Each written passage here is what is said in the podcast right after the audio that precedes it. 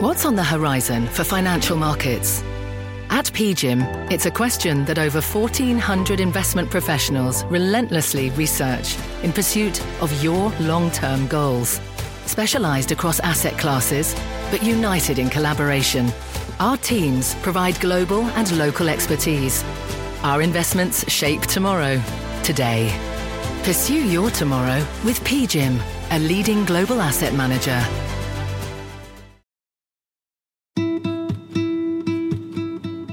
Charlie Munger may be best known as Berkshire Hathaway's vice chairman, Warren Buffett's best friend, confidant, and business partner for 6.5 decades. But Munger was also a giant in his own right. He was a scold of corporate excess and greed. He preached to a large flock of devout followers about how to get along in investing and in life. A Renaissance man, Munger modeled himself after none other than Benjamin Franklin. He studied mathematics, physics, meteorology, and engineering, and that was all before he attended Harvard Law School. He trained himself in subjects like psychology and architecture. Charlie passed away at the age of 99. That was just 1 month shy of his 100th birthday, and it was 2 weeks after our last interview with him.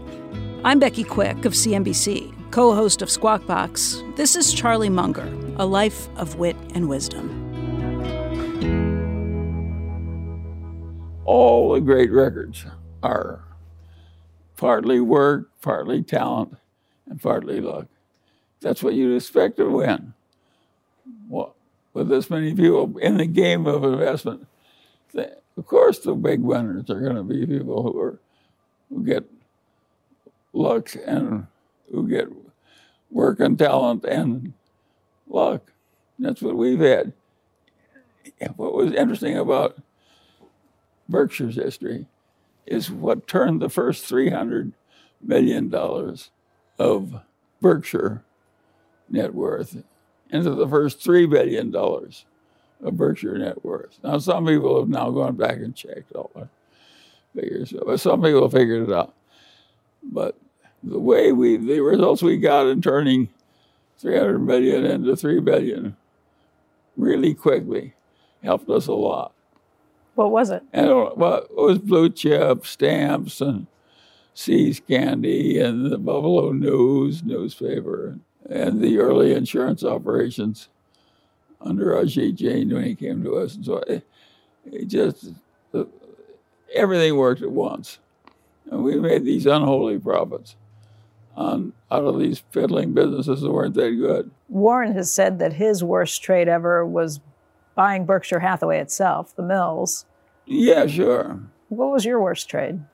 Well, I think my worst trade was buying a block for the Munger family in Alibaba, which is a pretty good company, but I think it got overhyped. And Jack Ma made mistakes in dealing with the Chinese government. I had some everybody has some bad ones. You have an off day. The greatest tennis player goes out there someday to the center court and has a bad day. It happens. I think people learn more from their mistakes sometimes than their bad days even, yeah. Yes. Yeah. But really, it's knowing you can have a very bad day. Do not live your life in such a fashion that a bad day can kill you. Which means what when it comes to investing?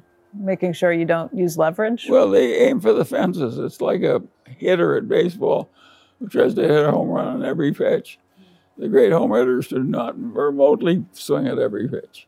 That's halfway good. They wait for one that they can really handle.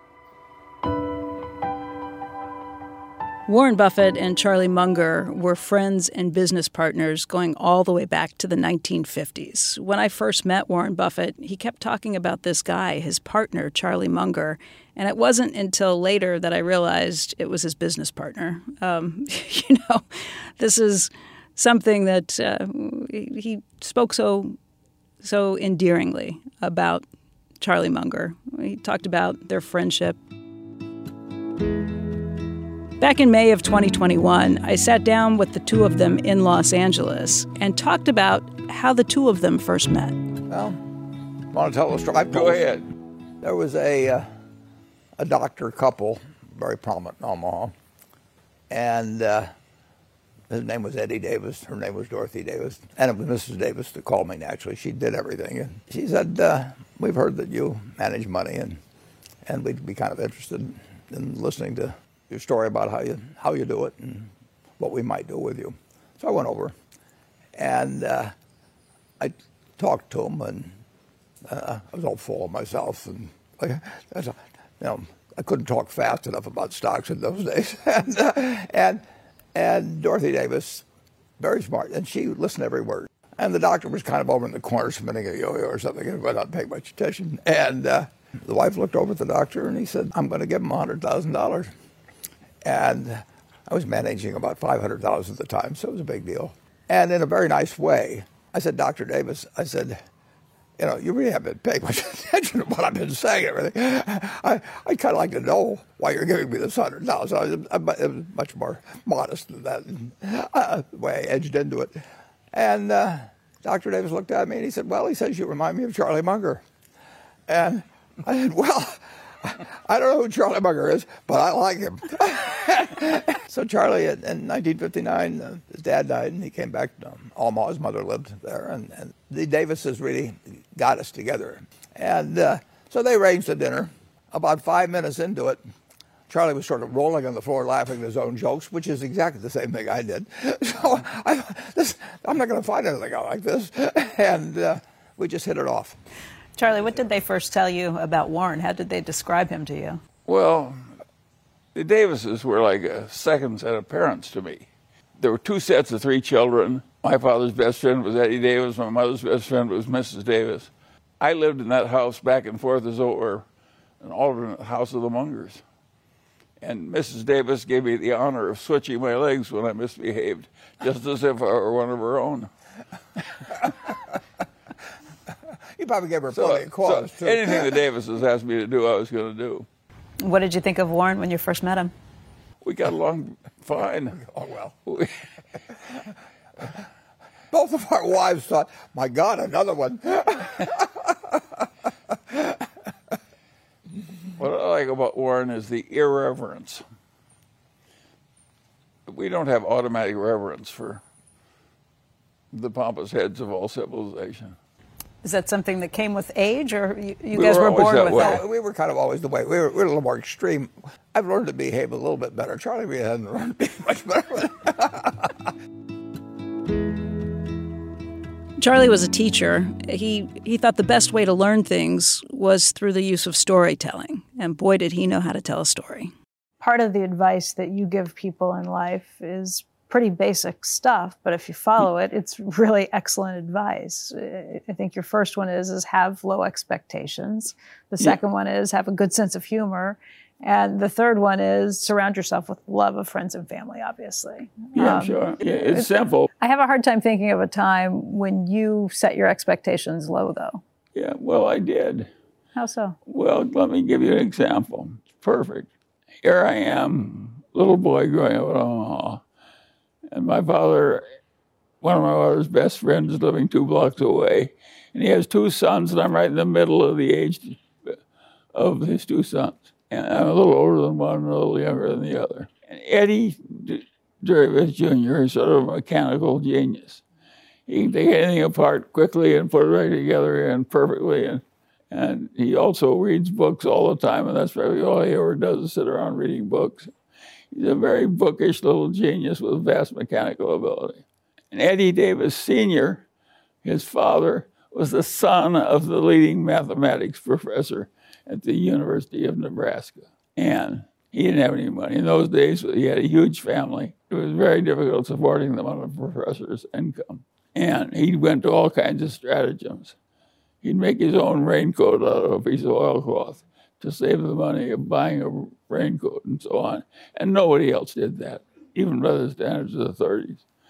But that's the way he did it.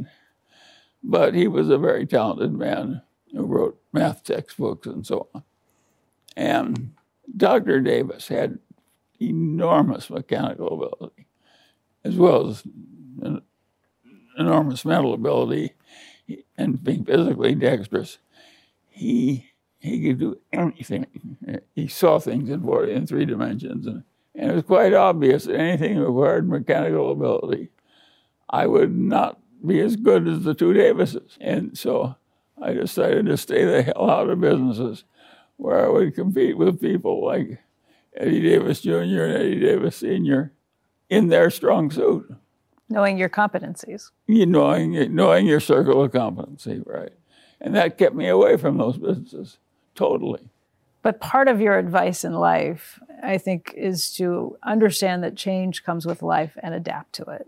And it's something I think about a lot in my own struggles with life. Everybody knows that. Yeah, but I think about that a lot. They just don't take it into account. Think of how your life would have worked out if you hadn't been a good-looking woman with a good head. There turned out to be a hell of a market for that when we had modern TV broadcasting.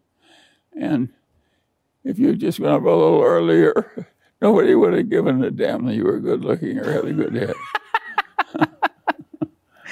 We'll take fortune when we can get it, right? We'll take fortune and luck when we can get it. You dealt the hand you were dealt, and you lived in the era in which you were born, and nobody gave you any option to do anything else. It worked well for you, and it worked well for me, and we ought to be pretty damn pleased with ourselves.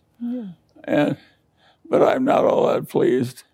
I could have done a lot better if I'd been a little smarter, a little quicker. What are you talking about? You've had success in everything you've done in life. What would you like to do differently? I might have had multiple trillions instead of multiple billions. Do you sit around thinking about this? What would you have done differently? Yes, I think a lot about what I nearly missed by being just not quite smart enough or hardworking enough. What would you have changed if you could go back? Well, I'd go back and make some. Of course, it would be a cinch to go back and do it, knowing what was going to happen now. Yeah. I would be the richest man on earth. Well, what did you miss? What was there? Something where you zigged where you could have. Well, I would have started earlier, for one thing. And I would have compounded longer, and I would have compounded better. So saved even more. And of course, I would have ended up richer. I was going to live to be 100 years old. And I constantly am aware of the facts that I basically screwed up. Given the hand I dealt, I could have done a lot better, quite easily done a lot better. But you are not somebody who spends a lot of money on yourself. We're sitting here in a beautiful house, but this is a house that you lived in for 70 years. I know. You could have moved and spent more. Warren's lived in his house for about 60 years. Yeah. We're similar. But you see, we're both smart enough to have watched our friends who got rich build these really fancy houses. And I would say in practically every case, they make the person less happy, not happier. How so? In other words, having a basic house really helps you.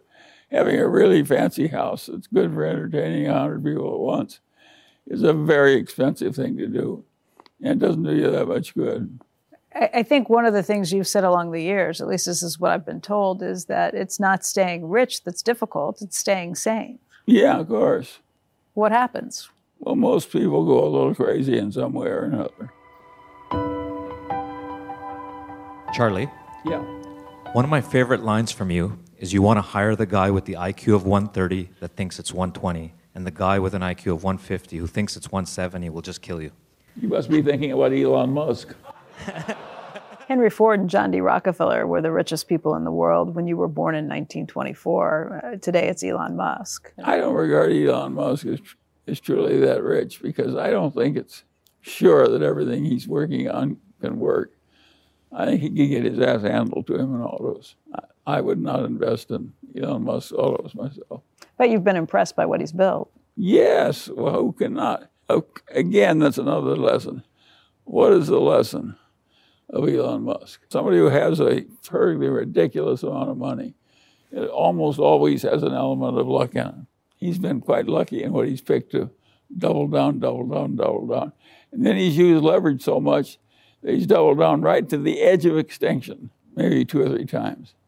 How many people can go to the edge of extinction without stepping into it? Well, he's done it 3 times. Maybe he's got 6 more in him. I don't know. I put Elon Musk in a pile. I never bet against him, and I never bet with him. I mean, that's a lot of your life. A lot of your life and advice is avoiding traps. Invert, and try and figure out where you don't want to be. Yes, and then avoid it. Yes, of course. That's what everybody's life is with any sense. All the people I know and my intimate friends now, they never would have become alcoholics. It was too dangerous. They just don't get near it if it's takes that many fine people into deep trouble. I bumped into a lot of different people. And I noticed as I got older and older that all the people that had very early heart trouble, the males that had very early heart trouble, had one thing in common. They all smoked a lot of cigarettes. Oh. So I could see that coming fairly early. It's rather interesting. I tried to learn to smoke so I could be a cool kid like the other kids in high school. I tried to ruin my life, but it nauseated me. And so I said, the hell with this. People have lured me into a goddamn thing. You got to get nauseated by learning to do it. And I said, I'm not interested enough in going through a lot of nausea that I want to smoke, so I just didn't smoke. And you did drink from time to time, right? Yeah, sure. But I didn't. Again, I was... And I even drank to excess a few times.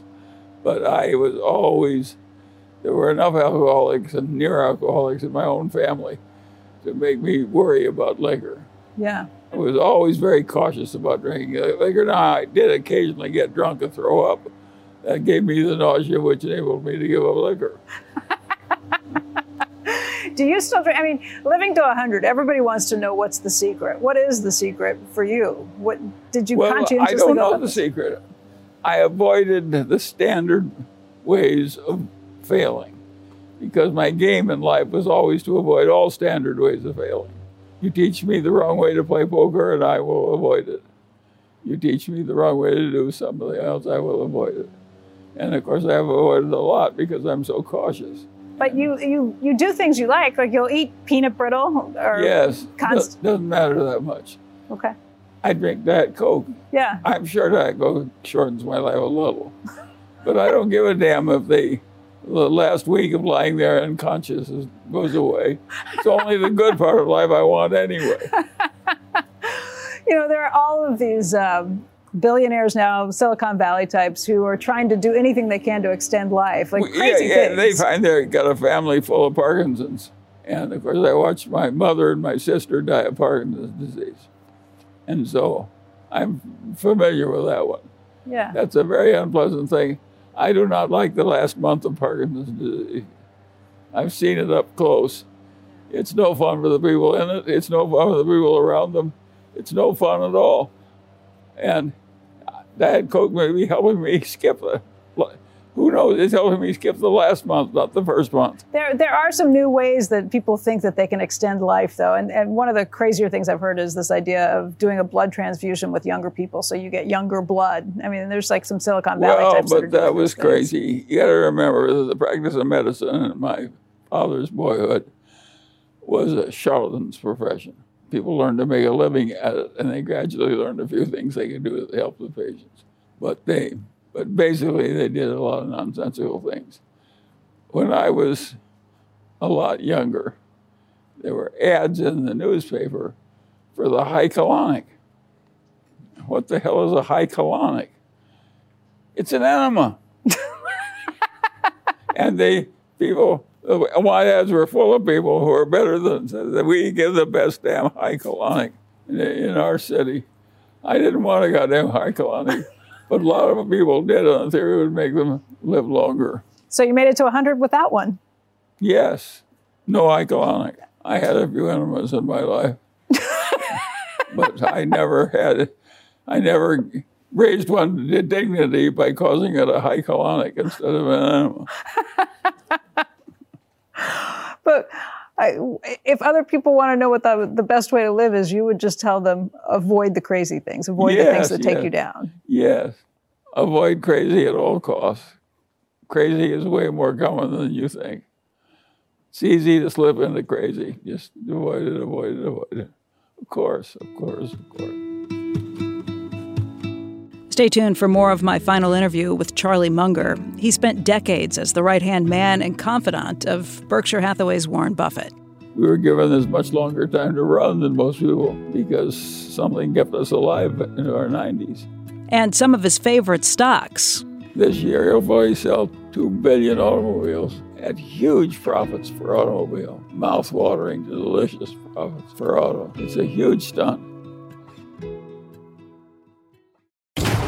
Electricity, a big idea that's inspired countless new ones. From powering the light bulb to virtually powering our entire lives. 30 years ago, State Street launched the Spider S&P 500 ETF, SPY. A big idea that inspired the world to invest differently. And still does. What can you do with SPY? Before investing, consider the fund's investment objectives, risks, charges, and expenses. Visit SSGA.com for a prospectus containing this and other information. Read it carefully before investing. SPY is subject to risks similar to those of stocks. All ETFs are subject to risk, including possible loss of principal. Alps Distributors, Inc. Distributor. This podcast is supported by FedEx. Dear small and medium businesses, no one wants happy customers more than you do. So you need a business partner just like you. Like FedEx, who understands your passion for serving your customers because they have the same commitment towards you. That's why FedEx offers you picture proof of delivery, packageless and paperless returns, as well as weekend home delivery to 98% of the U.S. on Saturday and 50% on Sunday. See the FedEx service guide for delivery information. What's more, FedEx Ground is faster to more locations than UPS Ground. Trust FedEx for timely deliveries. See what FedEx can do for your business. Absolutely, positively FedEx.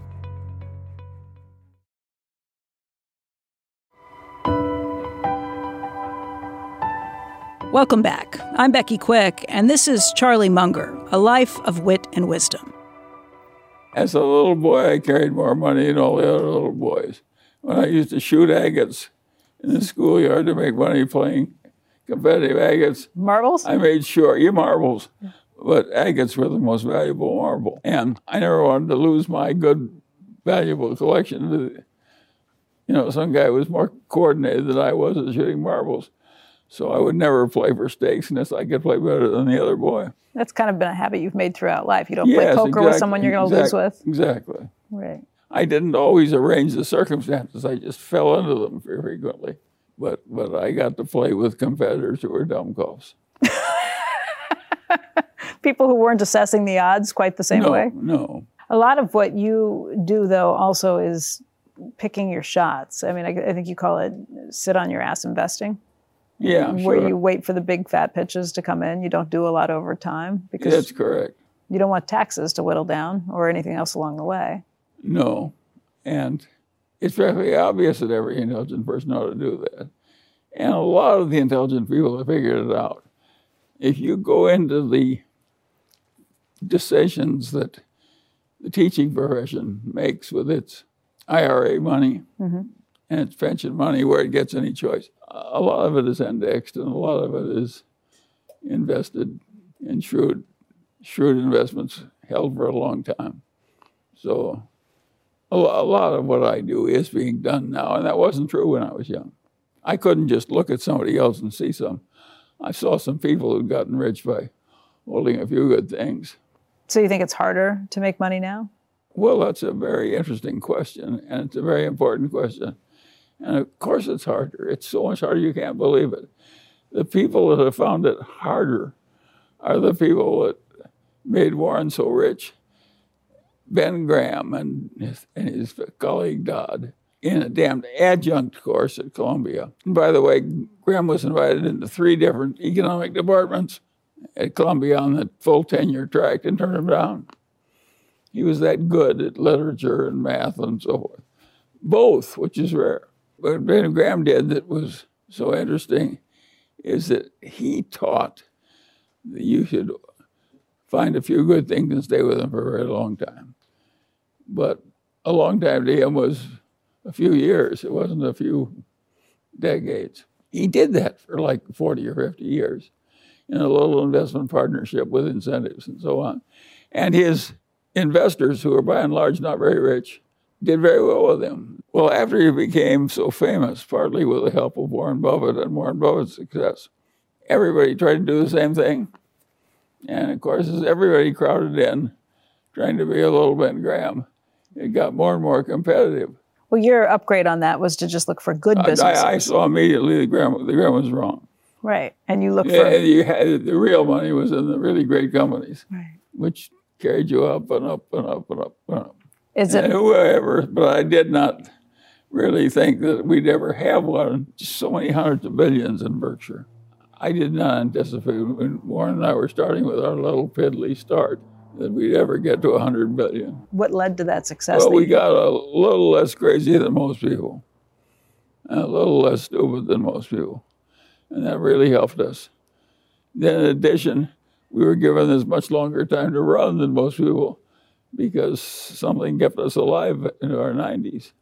And that gave us a long track from our little fiddling start all the way to the 90s. Those are the two things that really happened. And of course, we wised up over time. We got into better and better companies, and we understood more and more of the bad things that could happen to you and how easy they could creep in. And we avoided them even more assiduously when we were old than we did when we were young. And it all worked. I think back in 2015, for the 50th anniversary of Berkshire, you wrote in the shareholders' letter that, among many other things, you had a $60 billion pile of cash at that point. You thought that pile of cash would decline over time because you'd be able to buy more and more things. Now you've got almost $160 billion in cash. Is there an opportunity for a really big purchase with that? And do you think you'll see one? Well, of course, there's an opportunity for a purchase a lot bigger that people can make who don't have $160. We have $160 billion in cash, plus a great credit rating we deserve. And who in the hell has that? Not very many. Yes, but what it's going to be, I can't tell you. It can't be anything too small, because it doesn't matter how good it is. We're of a size now, or too small just doesn't move the needle very much.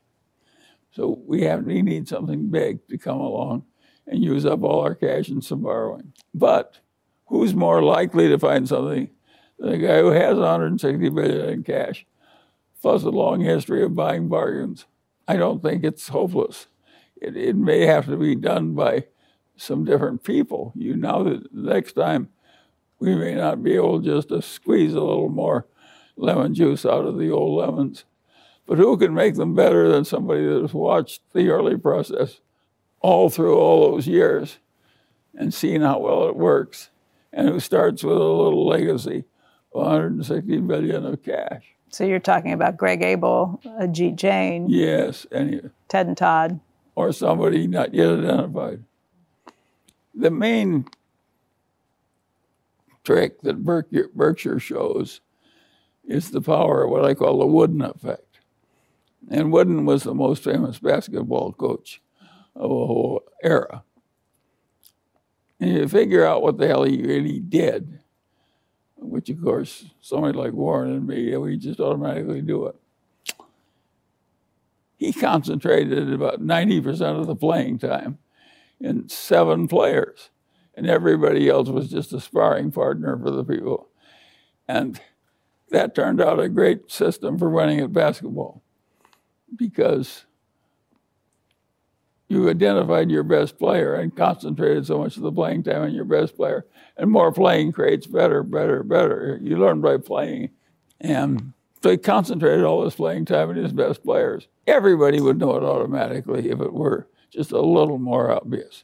If all of us had to make a living backing people in chess tournaments where there's very little revenue to pay anybody anything, we'd all recognize we have to get into the top 7 players or something like that, or have no chance of winning. It's somebody who does it a lot and has a natural aptitude for it, who's the outlier, who gets the big results. And that's what happens in the investment world. Just a few outliers make the money. Now, we've also created a whole lot of people who get the reputation of being geniuses, who run venture capital funds and so forth, and who do pretty well for themselves because they get paid so outlandishly. The people who stumbled into Sequoia in the right year were different. They got a long, long run when Sequoia didn't try and grow. Nowadays, everything is quite different. I do not think venture capital will win in the future the way Sequoia once did. And I don't think Sequoia will win in the future the way Sequoia once did. It's too hard. It's too damned hard. Now, everybody thinks if they just sort of copy the method, they'll get the result. They're going to get lousy results, not wooden results. You talked about some of the joy you found with some of the investments Berkshire's made along the way. I think Washington Post was a great one. Well, of course, who doesn't like to happily enjoy extreme success accumulated with people who are extremely admirable? That's what Warren and I have gotten to do.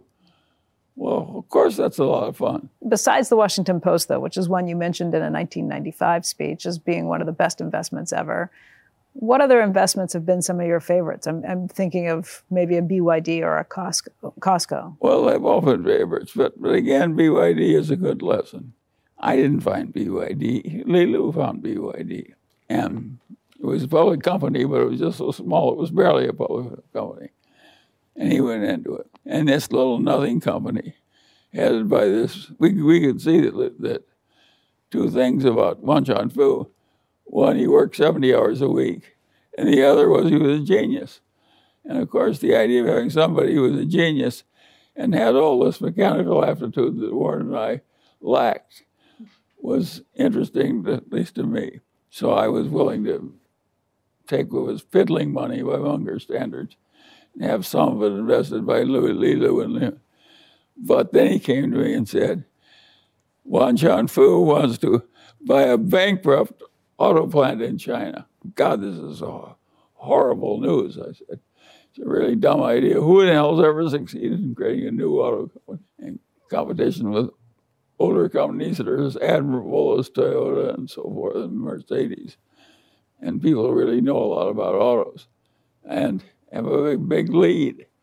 And I said, let's talk him out of it. So we tried to talk Wang Chuanfu out of going into it. He paid no attention to us.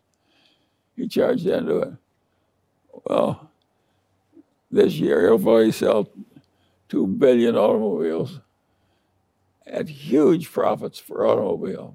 Just mouth-watering, delicious profits for auto. It's a huge stunt.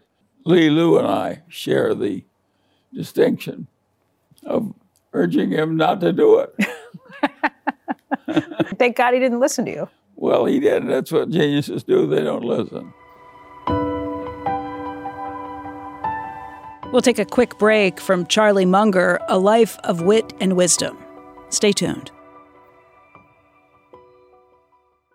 This podcast is supported by FedEx. Dear small and medium businesses, no one wants happy customers more than you do. That's why FedEx offers you picture proof of delivery, packageless and paperless returns, as well as weekend home delivery to 98% of the U.S. on Saturday and 50% on Sunday. See the FedEx service guide for delivery information. FedEx Ground service is also faster to more locations than UPS Ground. See what FedEx can do for your business. Absolutely, positively FedEx.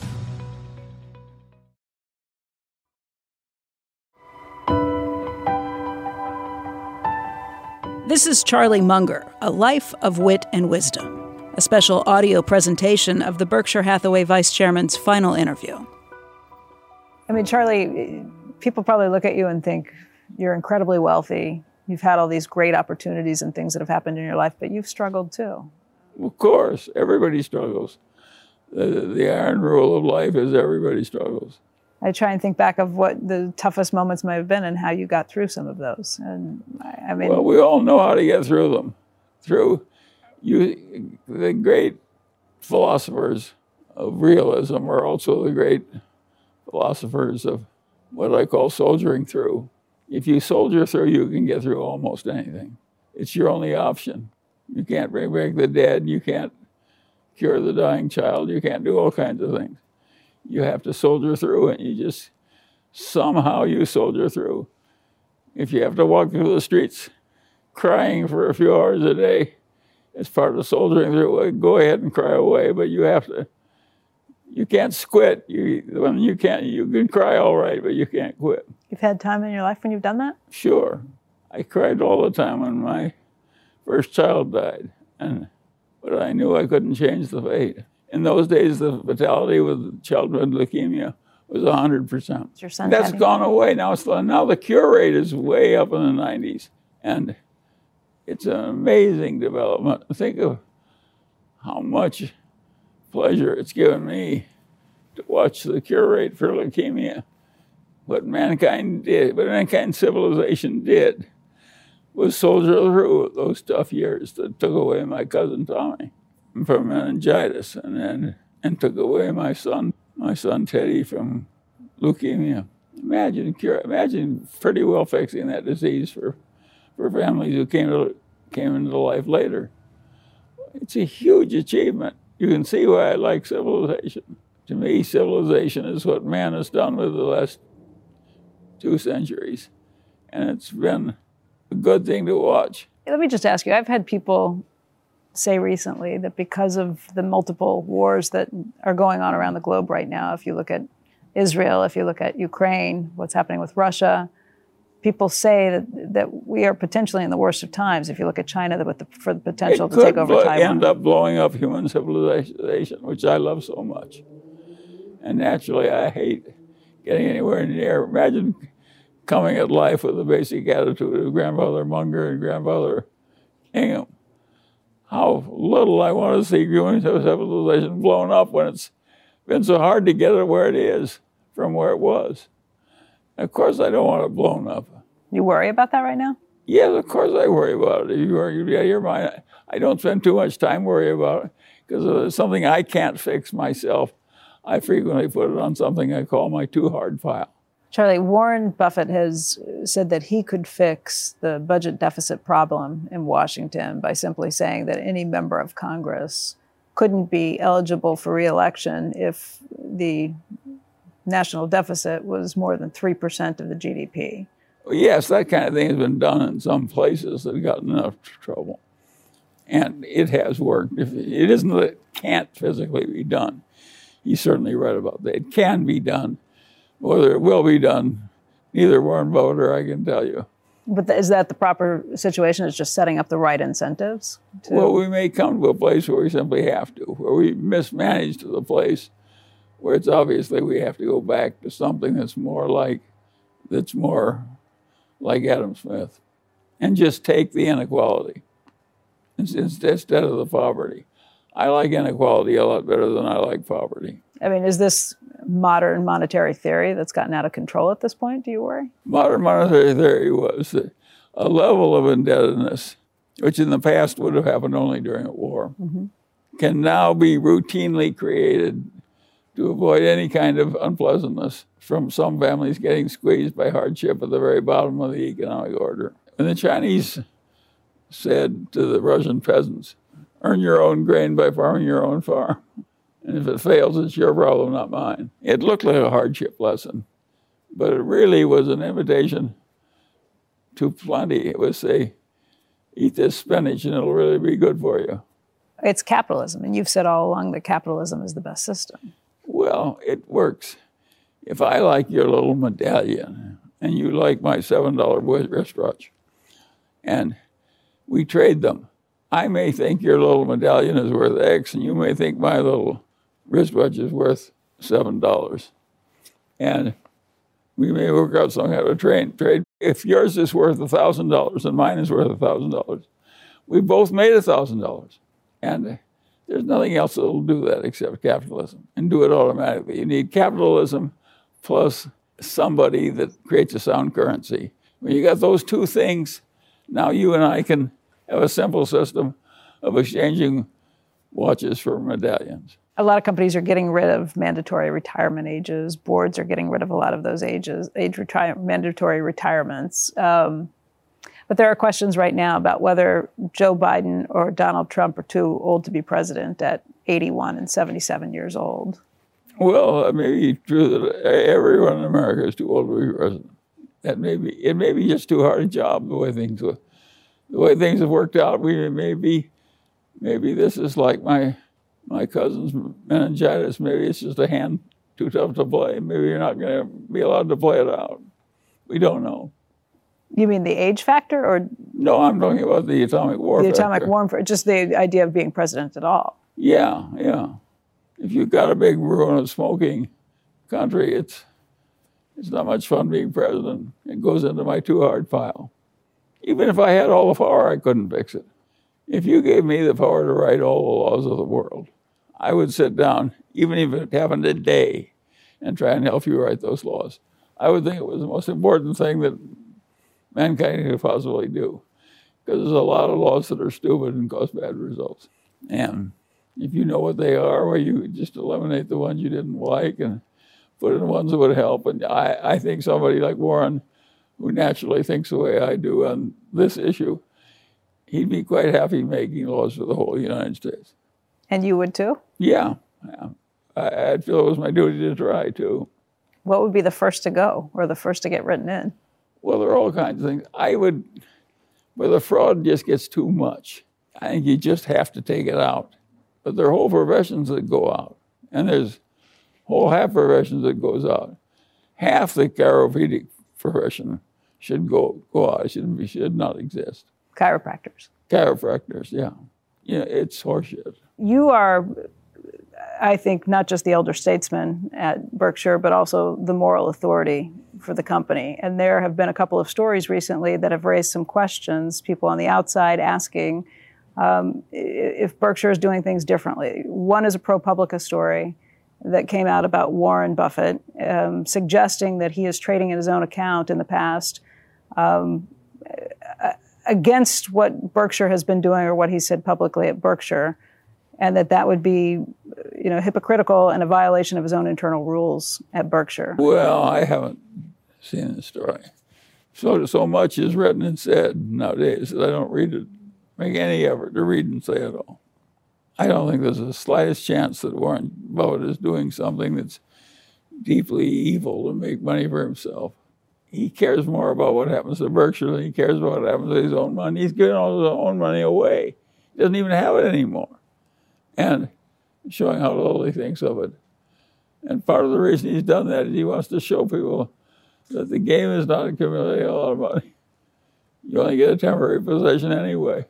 Nobody gets to gather up all the money and put it in stacks of currency in his funeral shroud and go off to spend it in the next world. It doesn't work. There isn't any spending in the next world, not for Warren Buffett or Charlie Munger or anybody else. So his whole life has been a pushing away of personal money. And what has come instead of personal money is a whole lot of Berkshire money, which is not that significant now that it's gone away. And to Warren Buffett, I'd say the man's a little nuts to give away the last $100 million he has on earth. And having done that, they say, well, the dirty son of a bitch, he's taking advantage of Berkshire to make money. It's not a plausible argument. It's one more ridiculous thing that's said about Berkshire. That's your plan, too. You've given away a lot of your money.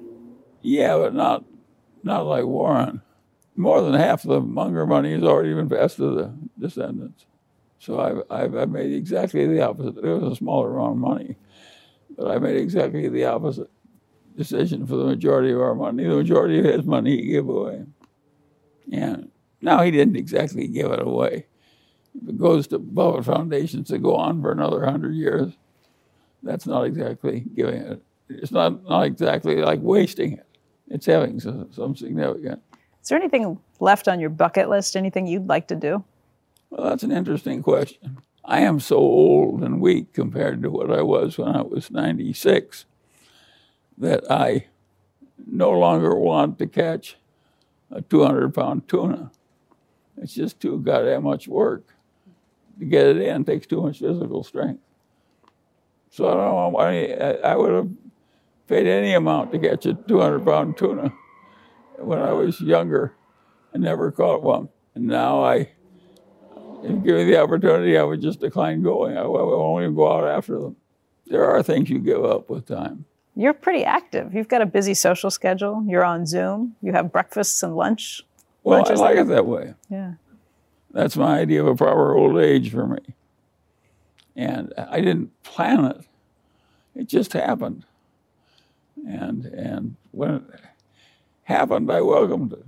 I am very good at recognizing unfair advantages. And I got unfair advantages in old age the way I got unfair advantages in non-old age. And when they came, I just grabbed them. Boom, boom, boom. The one grab I never made was for a third wife. Too late. Why? It's a little too late. There are people for whom it's a necessity. They're so much more comfortable in marriage than they are outside it, that they really need it to be human. It's just the way they're put together. And for such people, I recommend the 100-year-old dating app. But you'll find that not many 100-year-olds want it. Your partnership with Nancy, your second wife. Yeah, so it was a 56, 52-year-old marriage. That's a long marriage. And she got to live it all the way to 86, which is a long life. And now there are some tough stretches, but most lives have some tough stretches. And hers came very near the end. Physically, just in terms of what she had to? Yeah, she had an unpleasant last year. Now, she didn't make it unpleasant. She soldiered through very well. But it wasn't easy. Old people, affluent older people, the next generation below is still alive, and they see that old people lose their balance and fall on the way to the bathroom in the night. And then they either die horribly or they break that can't be fixed, or they barely soldier through and maybe get 80% as well off as they were before they fell. But it's a serious thing, a big fall in the bathroom, and you're merely going to the bathroom. So everybody gets these night attendants to help them during the night. Who has the money? That's the system. It's peculiar. I never thought about it when I was young, even though I observed all this in my older friends. Charlie, I want to thank you very much for your time here today and for how generous you've been with us. Well, I'm glad to do it. I'm an accidental guru, and it's partly happened because of you. And if you get some little opportunity, you get some little advantage in your life because of me, well, I say more power to you. Thank you, Charlie. Thank you for everything. The honor has been all mine. It's certainly been a privilege. Charlie Munger was an amazing man, and getting to know him is one of the highlights of my life. I want to thank you all for listening to our special expanded audio presentation of Charlie Munger, A Life of Wit and Wisdom. This was one of his last interviews. Check out our episode notes for links to further reading about Charlie Munger and his century of life. And what a phenomenal life it's been. We'll include links to previous interviews as well. Please take some time, check it out. Also, thank you, Charlie, for being an accidental guru and for being my friend. Well, Charlie, thank you again for being so gracious with your time. Well, I'm delighted to do it, Becky. And our lives are overlapped peculiarly, which is all right. I'm lucky for it. Well, we've both been quite lucky, but that was inevitable. If people successful will have been lucky. Yeah.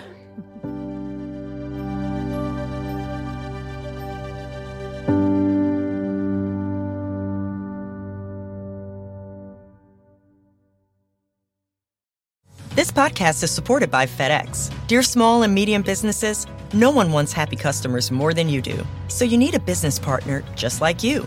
Like FedEx, who understands your passion for serving your customers because they have the same commitment towards you.